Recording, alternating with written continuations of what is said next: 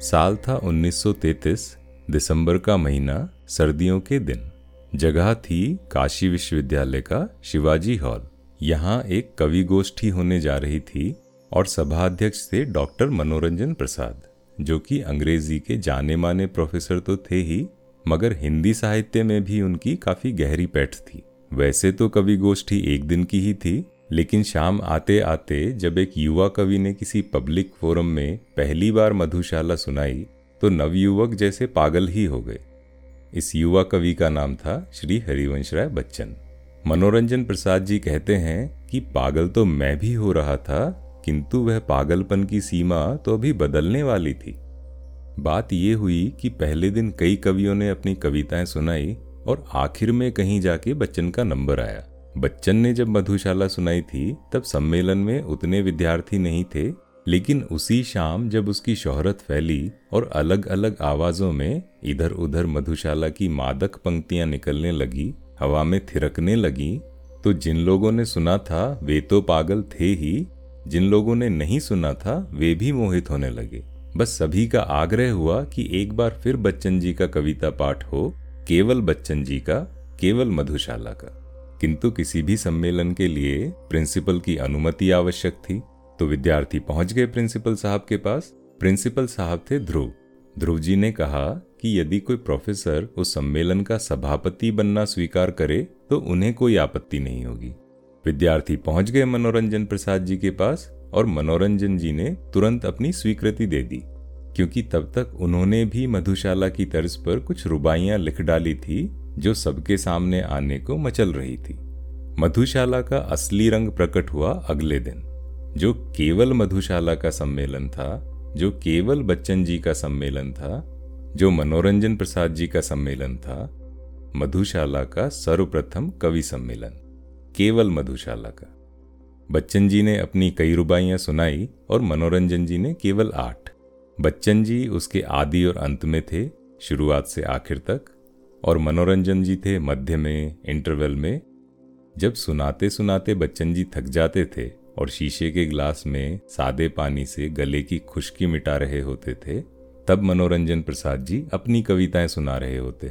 Hall खचा खच भरा था, लड़के सीढ़ियों और दरवाजों तक पर खड़े थे। मस्ती के साथ झूमकर जब बच्चन जी ने अपने कंठ से मधुशाला को सुरमे गाना शुरू किया, भाव रसीले, शब्द सरल से सीधे साधे भावना के अनुसार उतार चढ़ाव। हर छंद की पंक्ति के अंत में प्याला, हाला, मधुशाला का हल्का सा तरन्नुम। मादक पंक्तियाँ हवा में थिरकने लगी और वहाँ उपस्थित लोग भी। श्रोता झूम उठे, नवयुवक ही नहीं, बड़े बूढ़े भी। बस स्वर लहरी में लहरा रहे थे, मद की मस्ती में झूम रहे थे। और हर चौथी पंक्ति के आखिर में मधुशाला के स्वरों का झरना। उसके तरन्नुम का तो बस क्या कहना। मनोरंजन प्रसाद जी ने मधुशाला की प्रशंसा भी मधुशाला के ही अंदाज में एक कविता सुनाकर की थी। वो कविता कुछ इस तरह से थी। भूल गया तस्बीह नमाजी, भूल गया तस्बीह नमाजी, पंडित भूल गया माला, चला दौर जब पैमानों का मग्न हुआ पीने वाला। तस्बीह जो माला होती है सुमरणी होती है, भूल गया तस्बीह नमाजी, पंडित भूल गया माला, चला दौर जब पैमानों का, मग्न हुआ पीने वाला। आज नशीली सी कविता ने सबको ही मदहोश किया, कवि बनकर महफिल में आई, चलती फिरती मधुशाला। आज नशीली सी कविता ने सबको ही मदहोश किया कवि बनकर महफिल में आई, चलती फिरती मधुशाला। रूप सी तूने सबके ऊपर। रूप सितू ने सबके ऊपर कुछ अजीब जादू डाला, नहीं खुमारी मिटती कहते दो बस प्याले पर प्याला। रूपसी यानी मधुशाला की कविता।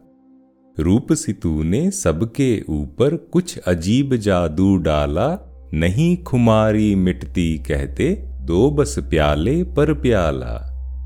कहाँ पड़े हैं, किधर जा रहे, है इसकी परवाह नहीं। कहाँ पड़े हैं, किधर जा रहे, है इसकी परवाह नहीं। यही मनाते हैं इनकी, आबाद रहे यह मधुशाला। यही मनाते हैं इनकी, आबाद रहे यह मधुशाला। भर भर कर दे ताज़ा साकी, मैं कर दूँगा दीवाला। अजब शराबी से तेरा भी आज पड़ा आकर पाला। भर भर कर दे ताज़ा साकी, मैं कर दूँगा दीवाला। अजब शराबी से तेरा भी आज पड़ा आकर पाला।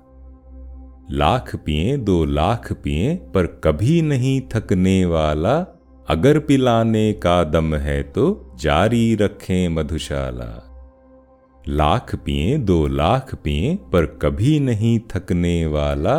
अगर पिलाने का दम है तो जारी रख यह मधुशाला।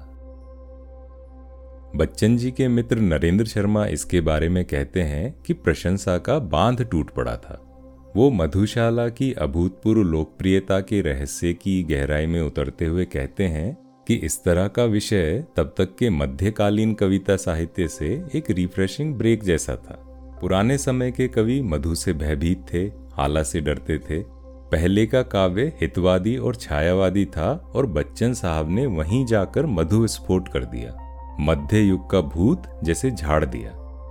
1933 की सर्दियों का ये दिन मधुशाला का एक अत्यंत ही अप्रत्याशित, अनौपचारिक और आकस्मिक भव्य युगारंभ था। यहीं से मधुशाला का दौर शुरू हो चुका था। और यहीं से शुरुआत होती है मधुशाला पॉडकास्ट की। मैं हूँ अरिसुदन। इस पॉडकास्ट में हम बात करते हैं श्री हरिवंश राय बच्चन की मधुशाला की। मधुशाला, जिसे वैसे तो किसी परिचय की आवश्यकता नहीं है, किंतु इस पॉडकास्ट में हम बात करते हैं मधुशाला से जुड़ी हुई कहानियों की। कुछ कहानियाँ जो बच्चन साहब के जीवन से भी जुड़ी हैं कुछ प्रेरणाएँ, कुछ अनुभव और कुछ कल्पनाएँ, और साथ में मधुशाला की कविताएँ महफिल। ये शुरुआत कैसी लगी, अवश्य बताइएगा। आप मुझसे जुड़ सकते हैं लिंकड फेसबुक या इंस्टाग्राम पर। और हाँ आई पर इसे रिव्यू करना ना भूलें। तो चलिए, अगले अंक में चर्चा करते हैं, मधुशाला क्या है, कैसे शुरू हुई, उससे जुड़े विवाद, आलोचनाएँ और अलग अलग कहानियाँ। तब तक आप स्वस्थ रहें प्रसन्न रहें सुरक्षित रहें और चाय कॉफ़ी पीते रहें।